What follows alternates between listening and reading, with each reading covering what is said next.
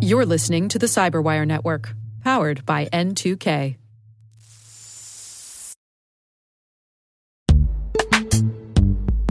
This episode is brought to you by Palo Alto Networks, the leader in cybersecurity. As AI driven attacks increase, organizations can't afford to have network security that's stuck in the past. Discover how Palo Alto Networks can help you predict what's coming and proactively secure against it with a zero trust, AI powered network security platform built to secure whatever, whenever, wherever. To learn more, visit paloaltonetworks.com slash network security platform.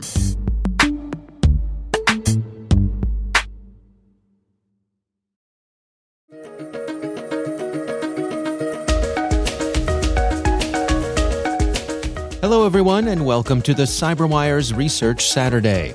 I'm Dave Bittner, and this is our weekly conversation with researchers and analysts tracking down threats and vulnerabilities, solving some of the hard problems of protecting ourselves in a rapidly evolving cyberspace. Thanks for joining us.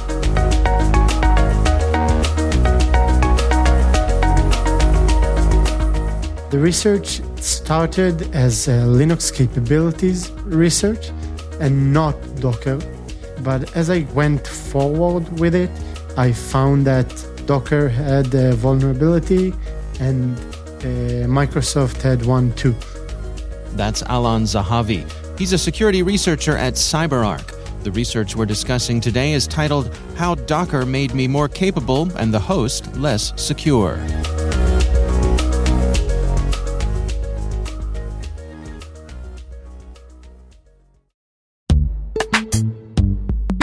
Imagine a world where you're always one step ahead of cyber threats, where your defenses are impenetrable because you see what others don't. Welcome to Team Cymru's Threat Intelligence Solutions. With real time access to the world's largest threat intelligence data ocean, they enable you to turn the tables on attackers.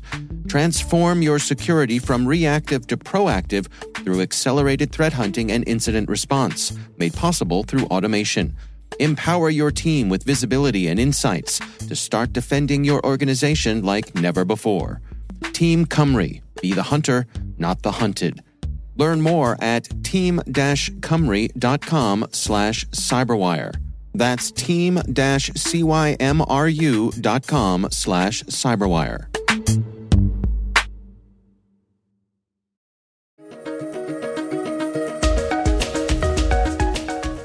With both of those uh, vulnerabilities, I succeeded at uh, escalation of privileges in a Linux uh, machine. Well, let's start with Linux itself then. Can you describe for us what are the capabilities here and, and how do they lead us uh, into a bit of trouble? Traditionally, Linux had two kind of processes. A processes that ran uh, with root permissions and processes without root permissions. Since Linux kernel uh, version 2.2, those permissions were divided into units uh, called capabilities. And each capability uh, granted the process the ability to perform certain privilege operations. So let's take, for example, uh, the, the mount syscall. Okay. So before capabilities, only root could have mount new images to the to the file system. Right now, in order to to mount this uh, this image, a process will need to have the cap sysadmin uh, capability, even if it's not root. It can be any user with with any UID, and if it's got the this capability, the sysadmin capability, it can mount every image to any part of the of the file system. And so, what does that mean for us in terms of uh, this vulnerability that you discovered? As I said before, even if you are not root, but you have certain capabilities, you can do certain privileged tasks. So, in case of, of the vulnerability I found, if you had a GDB, which is a debugger in Linux, with the capability of uh, sysptrace, you can attach yourself as a debugger to any process, even if it's high privileged process. If you had the, the, the GDB, if you had access to execute this GDB with this capability, you can do practically anything. You can attach yourself to a root process, which has by default all the capabilities in Linux, and just do anything your your mind limits you to. Now, I mean, is is this a, a fundamental flaw in in the way that that Linux handles this, uh, or is this a, a particular thing that you've discovered here? So Linux capabilities, as I said, it's there from Linux 2.2, which is 1999. Okay. Mm. It's it's been there for a long time, but only recently with the development of cloud and containers that we see this uh, mechanism started to to being used. In case of of the things I found, it's been misused by mistake by some vendors. But yeah, every time process asks uh, to, to perform uh, privileged tasks, the kernel itself checks if this process has the capabilities to do so. If not, it's just throwing an error and said you can't do it, permission error.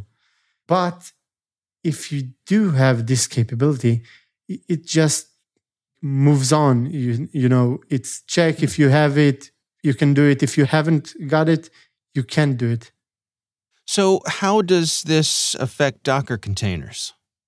Okay, so in Docker containers, by default, you get limited capabilities because if you had all the capabilities, if the, the root user uh, from in the, the the container had all the capabilities, it was also the root outside the container. So you hmm. can escape it like if if there wasn't any container uh, jail okay? So right.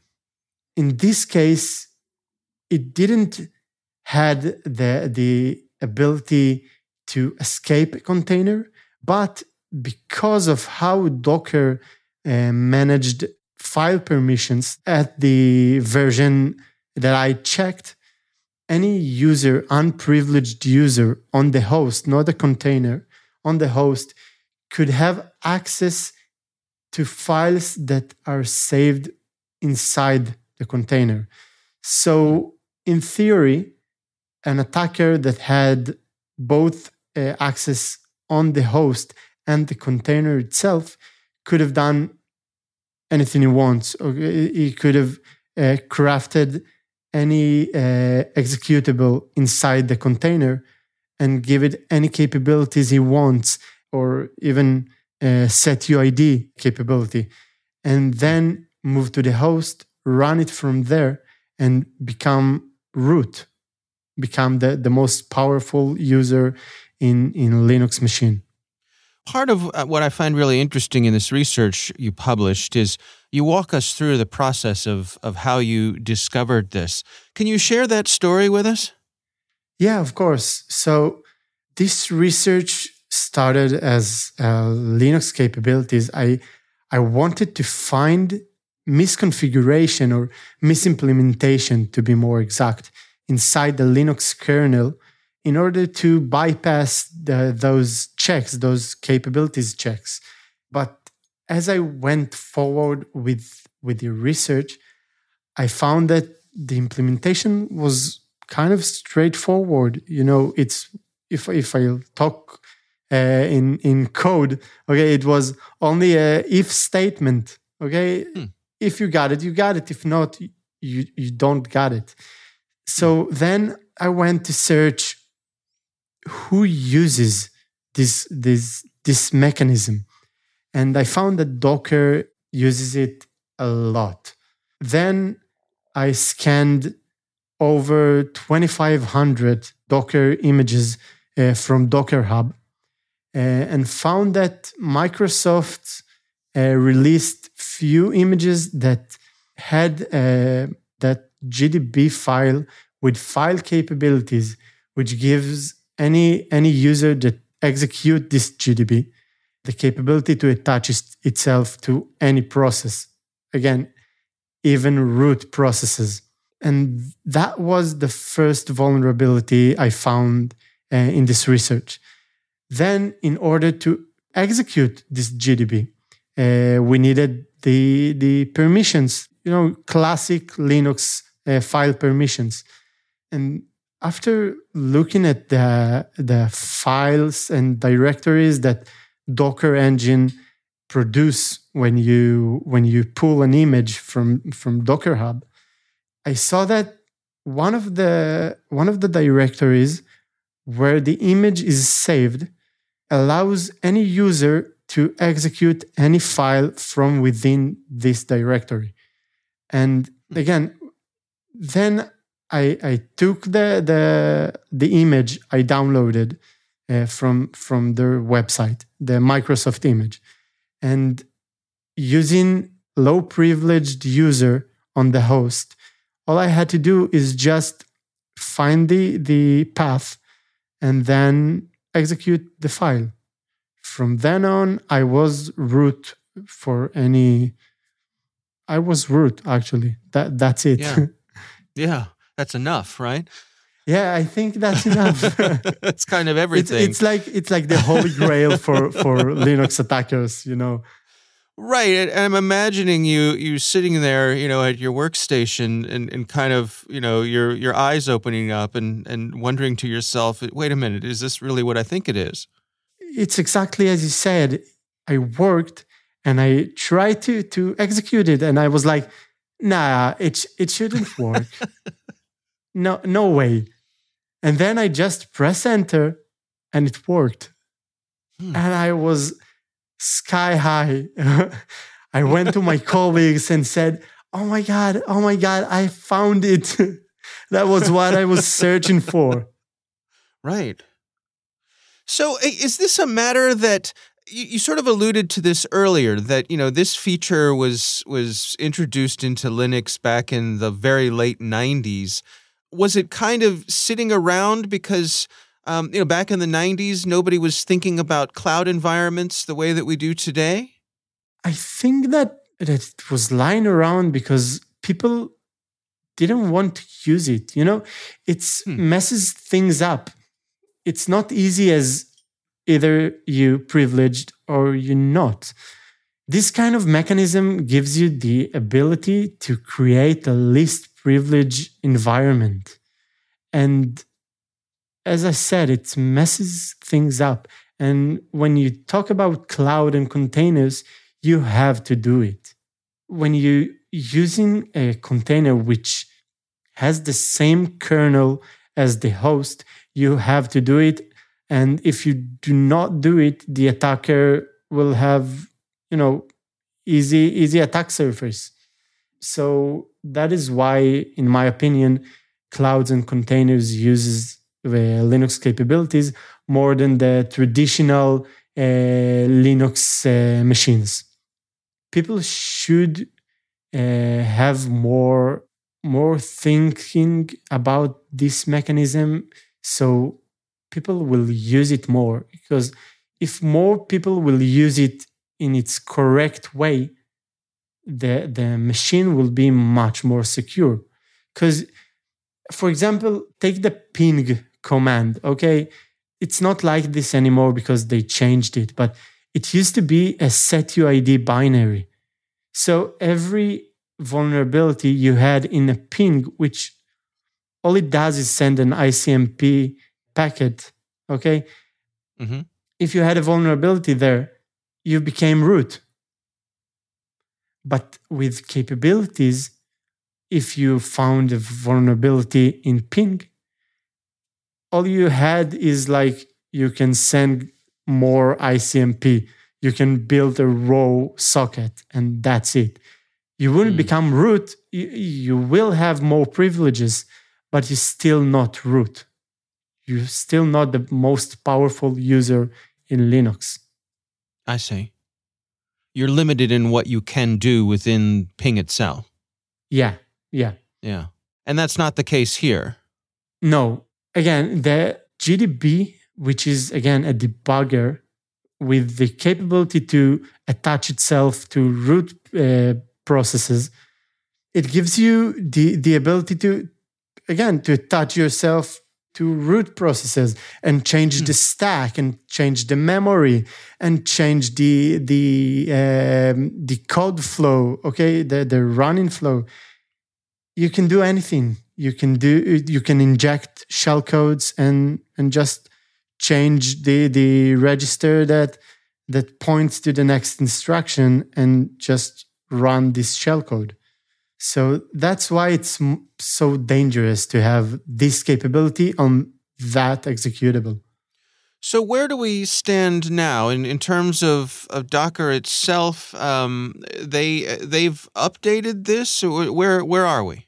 Yeah. So the file permissions that I talked about regarding to to the Docker vulnerability, it was fixed. Uh, I think a few months ago.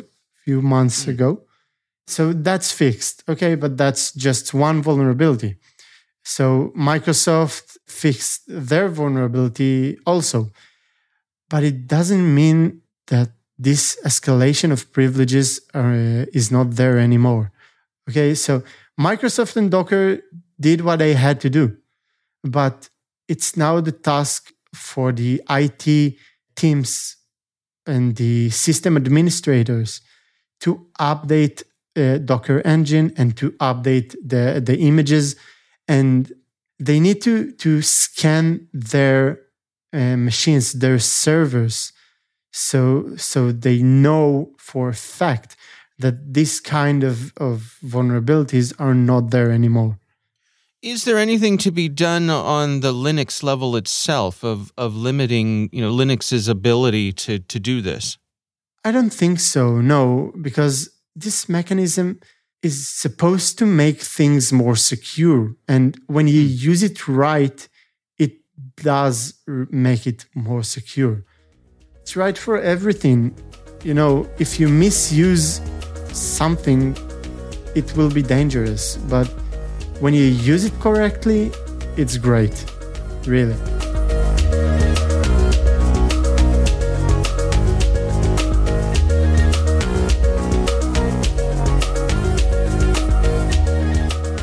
Our thanks to Alon Zahavi from CyberArk for joining us. The research is titled How Docker Made Me More Capable and the Host Less Secure. We'll have a link in the show notes. The CyberWire Research Saturday is proudly produced in Maryland out of the startup studios of Data Tribe, where they're co building the next generation of cybersecurity teams and technologies. Our amazing CyberWire team is Liz Irvin, Elliott Peltzman, Tre Hester, Brandon Karpf, Eliana White, Puru Prakash, Justin Sabi, Tim Nodar, Joe Carrigan, Carole Theriault, Ben Yelin, Nick Veliky, Gina Johnson, Bennett Moe, Chris Russell, John Petrik, Jennifer Eiben, Rick Howard, Peter Kilpe, and I'm Dave Bittner.